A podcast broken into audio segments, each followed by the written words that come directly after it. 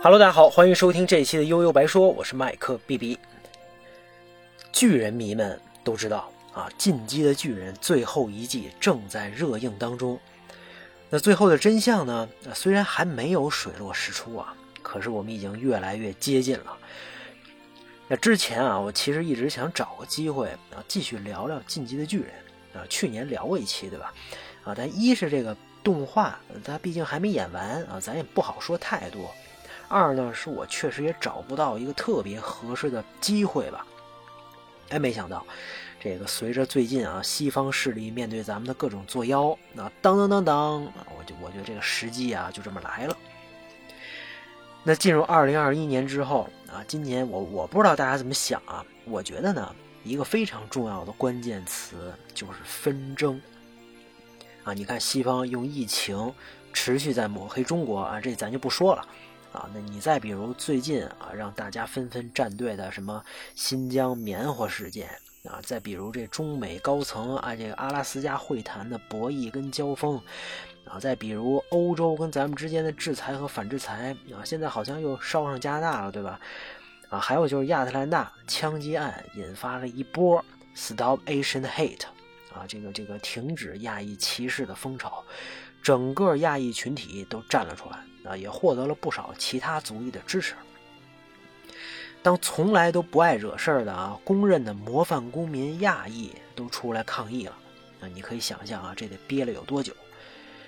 那这么多事儿在短时间内接二连三的发生啊，再加上媒体的推波助澜啊，那就让人不得不胡思乱想啊。你说这个世界未来会不会走向更加暴力的极端呢？我上周啊一直在南京出差啊，南京这个城市啊，其实这个曾经遭受过怎样的暴力跟惨剧，咱们作为每个中国人都非常清楚，是吧？嗯，如果你搜索南京附近啊，或者南京的景点吧，啊，南京大屠杀纪念馆一定排名前列啊。而那段恐怖啊又悲惨的故事，咱们没有亲身经历过啊，但它其实并不远啊，它其实就发生在几十年前。啊就发生在眼前，我眼前当时走下的这座这座城市啊，啊，那晚上我自己走在南京的街道上呢，在外边遛弯啊，一边我想着这些啊，一边就觉得后背发凉，细思极恐啊，啊，当然也有可能是我穿少了，哎，所以为什么说现在是聊巨人的好时机呢？啊，因为对抗和纷争也是进击的巨人所有故事的主旋律，当然还要更加残酷。如果你啊也像我一样，从第一季这个我们说动画版啊，从第一季的第一集一直追到现在啊，之前的很多谜团其实已经解开了。现在我们知道啊，巨人的出现并没有那么神秘啊，他虽然有着自己的背景跟起源，但归根结底啊，还是沦为了不同阵营的人类为了实现自己目的的一个终极武器啊，俗称工具人。再具体的说呢，啊，这就是马来和艾尔迪亚这两个势力之间斗争的产物。能力越大，责任越大啊！能力越大，危险也越大。那那在我们看到的剧情里啊，马来是位于大陆的一个强大国家，而这个艾尔迪亚呢，啊，位于旁边的岛上。哎哎，这种设定就有意思了啊！这就难免会让人联想到，是不是作者剑山创是吧？叫啊，他自己夹带私货呀啊，把岛国隐喻成日本，把大陆啊假想成咱们天朝啊。这这咱们姑且不论这到底是真是假啊，我是这么看的。呃，就是你说这一个作者他展现出来的内容跟思想，也不可能脱离自己的真实生活经历和他固有的认知。啊，你说对于一个日本人来说，啊，对自己的对自己的故乡啊，对自己的国家和周边的邻国啊，有一些意淫呐、胡思乱想啊，其实也很正常。啊，咱们自己自己编故事啊，其实也逃不开身边最熟悉的啊、最近的东西嘛。啊，而且除了中日关系啊，在《进击的巨人》里，你也可以联想是英国跟欧洲大陆之间的关系。啊，当然里面也。一直在影射法西斯对犹太人的迫害等等，那那创作本来就是各种杂七杂八的元素混在一起，啊，所以这个呢，是吧？我们我们也能理解啊。那当然，不管作者站在了什么角度，那对周边的邻国来说，是不是能接受啊？那这又是另外一个话题了啊。否则巨人也不会在某种程度上被禁嘛，对吧？这个东西比较敏感啊。那当然，对进击的巨人啊这种两极分化的评价。啊，咱咱们今天不聊啊，咱们以后争取找机会好好探讨一下。啊，今天咱们还是把巨人的来源和前期发生的故事先给它整明白了啊，因为确实非常长的故事啊。前面扯的可能有点远啊。一年多前呢，啊，咱们聊进击的巨人的时候，大概提了一下基本的设定和开始的剧情。啊我们再简单说一下，是吧？这个主角团啊，从小生活在被三圈啊三个高大的这个围墙圈住的城市，啊，之所以有高大的城墙，因为外边都是巨人，哎，一有城墙，他们不就进不来了吗？那很显然，城市里边的里边的人啊，不知道外边还有其他的国家，啊，他们也相信外面的人全都死光了，啊，他们自己就是最后的幸存者。墙内的生活就是一切啊，墙内就是全世界。当然，这小道消息啊，只会迟到，从来不会缺席。男主艾伦啊和阿尔敏对外边世界还是有自己的憧憬啊。外边有鱼，叫什么？有鱼罐头是吗？外边有大海啊，你想不想看大海啊？我想看，是吧？只不过呢，随着天空阴云密布和一声巨响。他们马上就将体会到外面的恐怖世界啊！你们不是想想知道外边什么样吗？爷就给你们看看啊！一个比城墙高得多的超大巨人突然出现，一脚把最外面那个那那圈啊，最外边的城墙给踹了个洞。这威力啊，不亚于一颗炸弹。那爆炸还不是最可怕的，你光炸还算好的，你关键墙一下漏了个洞。啊，那外边这个身高没那么高的小巨人，那就乐呵呵的进来，肆无忌惮的开饭了。那城里的人呢，当然知道巨人的存在啊，他们也会定期派出调查兵团去外边调查研究啊，简称送死。这主角团呢，曾经当面看到了调查兵团惨败回城后的恐怖和绝望的景象啊，但是巨人究竟是什么东西？还是没人没人能说能说得清，每次都死伤惨重。这下好了，巨人全都进来了啊！这回看的是真清楚啊。那在一片杀戮和血海当中，啊，巨人见人就咬嘛，对不对？这个男主艾伦的妈妈也被吃掉了！这在这个少年小小的心里，从此埋下了一个种子。就是什么呢？就是巨人有一个算一个啊！早晚有一天，我把你们全都干死，全部杀光。当然，后边怎么看？这种想法还是图羊图森破坏。亲眼目睹了悲剧啊！当然，也很多的家庭发生了惨剧。主角团们还加入了少年班，刻苦训练。这里的每一位伙伴呢，都有不堪回首的痛苦过去。当年都是这么过来的嘛？啊，这个都是被巨人，这个损失家庭，损失惨重。所以大家呢，就算有矛盾，啊，年轻人嘛，拌这个拌拌嘴啊，也很正常啊。但是有矛盾，他们也能向着一个目标前进，啊，那就是打败巨人，还我家园啊！因为这最外边这个墙里的这这这片地儿，全都被巨人占领。终于有一次啊，他们有机会建功立业了。可是没想到啊，怀揣着一腔热血，主动主动出击之后，才发现大家原来都是三秒真男人啊！一顿操作猛如虎，这机动装备玩的是六六六，是天上飞的挺快。结果不出一分钟吧，就被咬死一个，这可把大大家给吓坏了。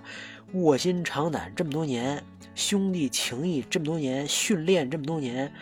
对吧？把巨人当成假想敌，各种这个评价呀，怎么怎么样，刹那间灰飞烟灭呀，全是扯淡啊！在巨人面前，人类真的跟蝼蚁没什么区别啊，有区别啊，可能是会飞的蝼蚁，相当于这个扑这个这个这个飞蛾是吧？扑棱蛾子啊。那面对强大又残暴的巨人们，少年团啊几乎没有还手之力。死伤惨重啊，还没什么这个出击的经验，就连男主艾伦自己也被吃了啊！难道这就是出师未捷身先死的大结局了吗？当然不会啊！这眼看着就要全军覆没，艾伦绝地求生啊，变为巨人，拯救了所有人。啊，那故事发发展到这儿，这个吃瓜群众们满脑袋都是问号啊，很多问题。为什么会有人生活在这么高的城墙里边？他们是真不知道外边世界，还是被洗脑了？这巨人这么多，跟傻子似的啊！叫无无垢巨人啊，其实就是无脑巨人。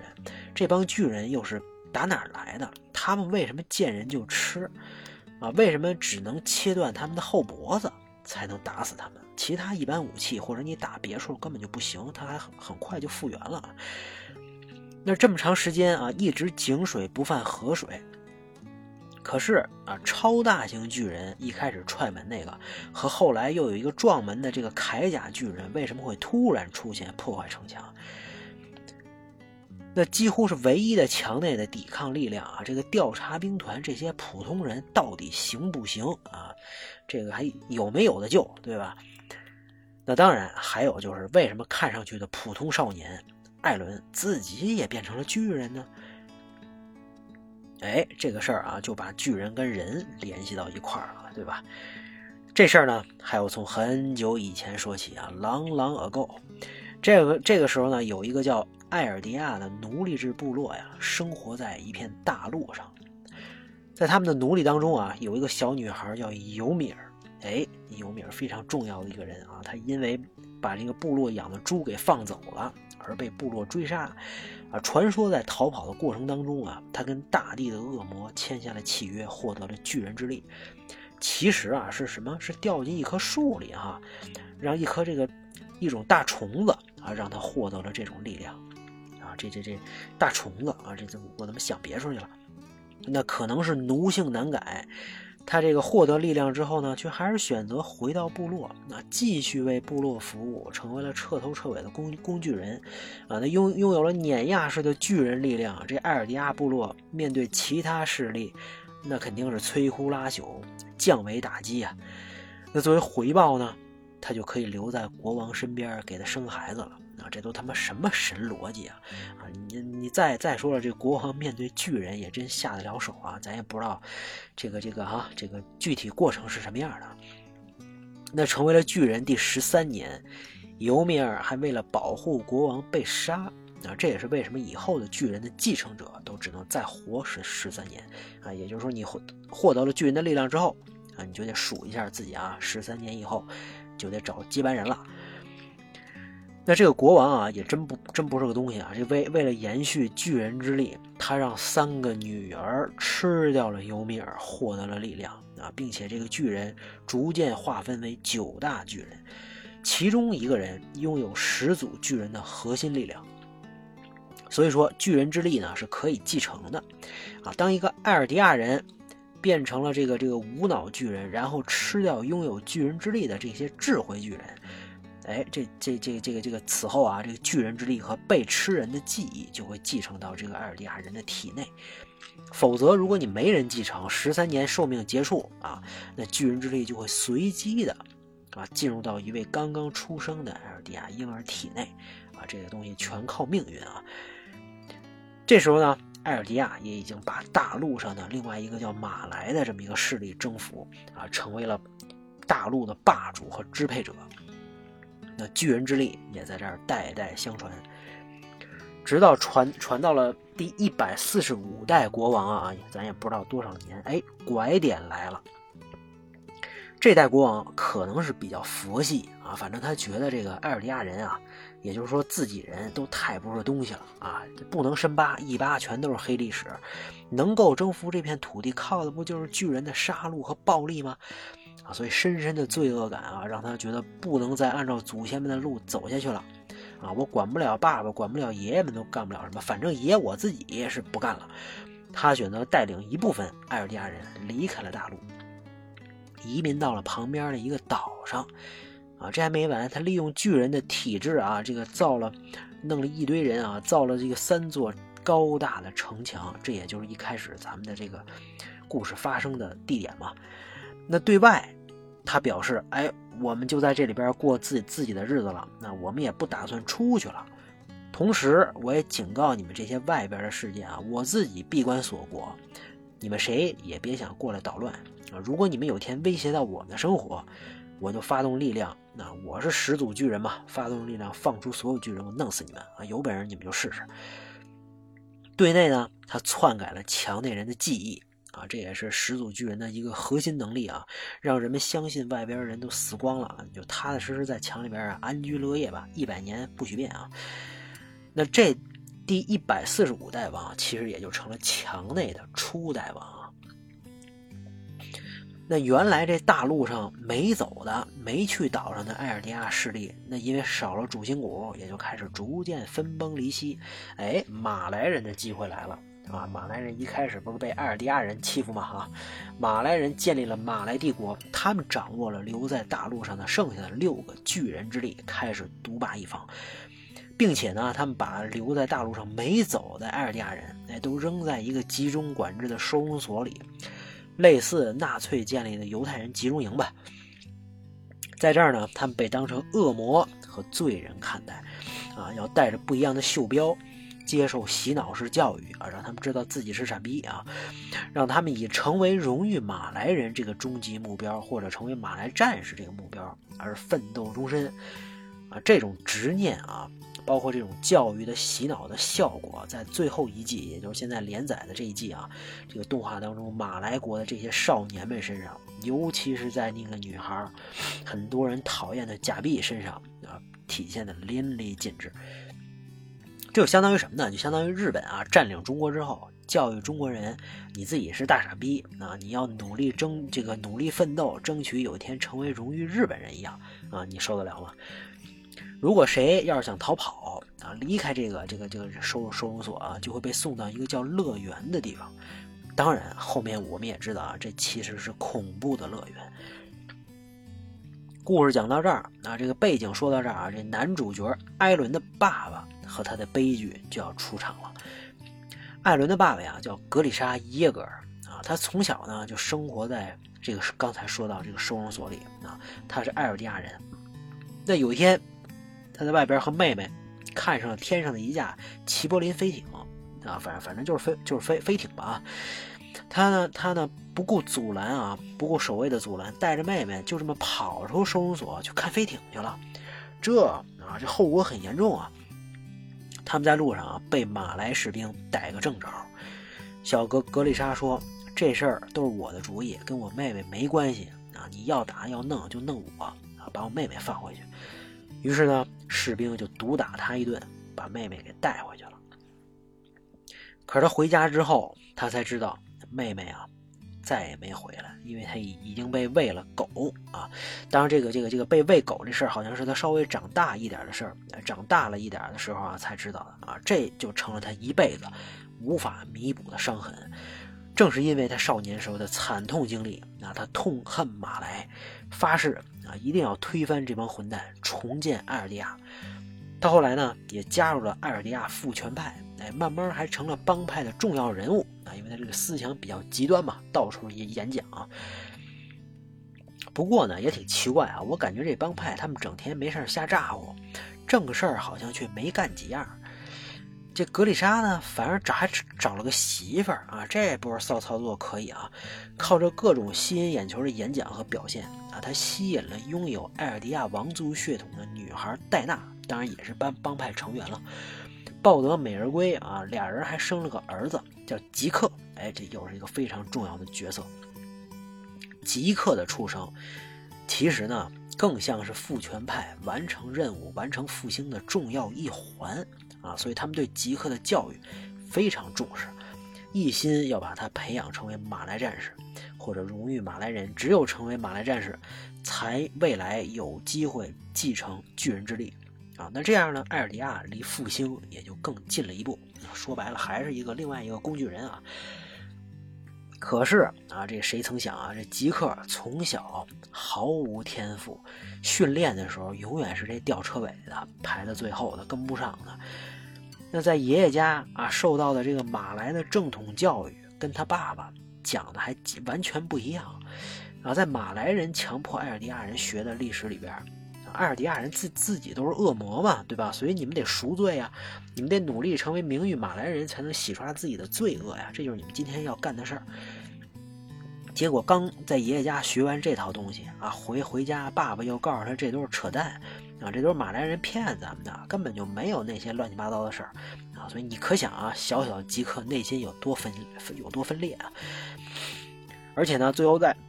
在知道了这个吉克在训练当中拉胯的表现之后，格里莎就对他越来越冷漠啊，越来越失望了，因为这是他们唯一的希望了。那对吉克自己来说，这么点小孩儿，那他自己知道已经被爸爸抛弃了啊，他就是一个没用的小孩儿啊，连工具人都当不好。有一次呢，小吉克无意当中还听到了说这个父权派可能已经暴露了，马来知道他们他们的存在啊。所以他劝爸爸妈妈啊，赶紧收手吧！你要是被发现，肯定就被送乐园了。当年我姑姑啊，也就是格丽莎的爸爸的妹妹，当年不就是跑出收容所才死的吗？哎，提到这个伤心处啊，这这就是哪壶不开提哪壶。这格丽莎暴跳如雷啊！我们他妈的当年就是想出去看飞艇啊，就是因为这个疯狂的世界，我们才要抵抗啊！你小屁孩懂什么呀？对格丽莎来说，出去看飞艇啊，这就是当当时所能想象到的自由了。而残忍的马来人、懦弱的父母啊，成了他一生挥之不去的梦霾。这个阴霾啊，一点这么点小小的自由都不能兑现啊！在极度的抑郁下啊，小吉克他唯一的精神寄托啊，是一个中年大叔啊。这个中年大叔是巨人学者，也是野兽巨人的拥有者。库沙瓦啊，那相比格里莎，这大叔反倒更像是吉克的真爸爸啊！这俩人玩棒球啊，这个与对方无所不谈啊，成了忘年交。那在得知了吉克的遭遇之后和潜在的危险啊，这个这个这个这大大叔也接近崩溃啊！他告诉这个这个小吉克，唯一保护自己的方法。或者能保护你爷爷奶奶呢，就是告发你父母，把你爸妈给告出去这样你们还能有条活路。就这样，吉克啊，这么一个小孩告发了爸妈，保全了自己。最后呢，格里莎和戴娜都不不敢相信，竟然是自己的亲生儿子用手指向了自己啊！那一刻，他他俩的眼神啊，既可怕又讽刺。就这样，他们两个人被送到了乐园啊，看着伙伴们啊，一个个的被打针、被踢下去，变成无脑巨人。原来所谓的乐园就是这么个地儿。格里莎呢，万念俱灰啊。最后，他媳妇儿戴娜说的那句：“无论我变成什么样，都会去找你的。”既感动，那那当然又在后面酿成了另一个悲剧，也塑造了未来的男主艾伦。就在格里莎啊也将被打针踢下去变成巨人的时候，哎，父权派的隐藏 BOSS 突然出现了啊！原来他一直潜伏在马来的军队当中，而当年也就是他跟其他的这个军队成员抓住了出去看飞艇的格里莎兄妹，他变成巨人啊，团灭了其他小分队啊，救了格里莎。那眼看着十三年自己十三年的寿命即将走向尽头啊，他希望格里莎能够接替自己。进入墙内，夺回始祖巨人，利用始祖巨人的力量解救大陆上的艾尔迪亚人。就这样啊，格里莎耶格尔变成了进击的巨人啊，他接过了革命的枪。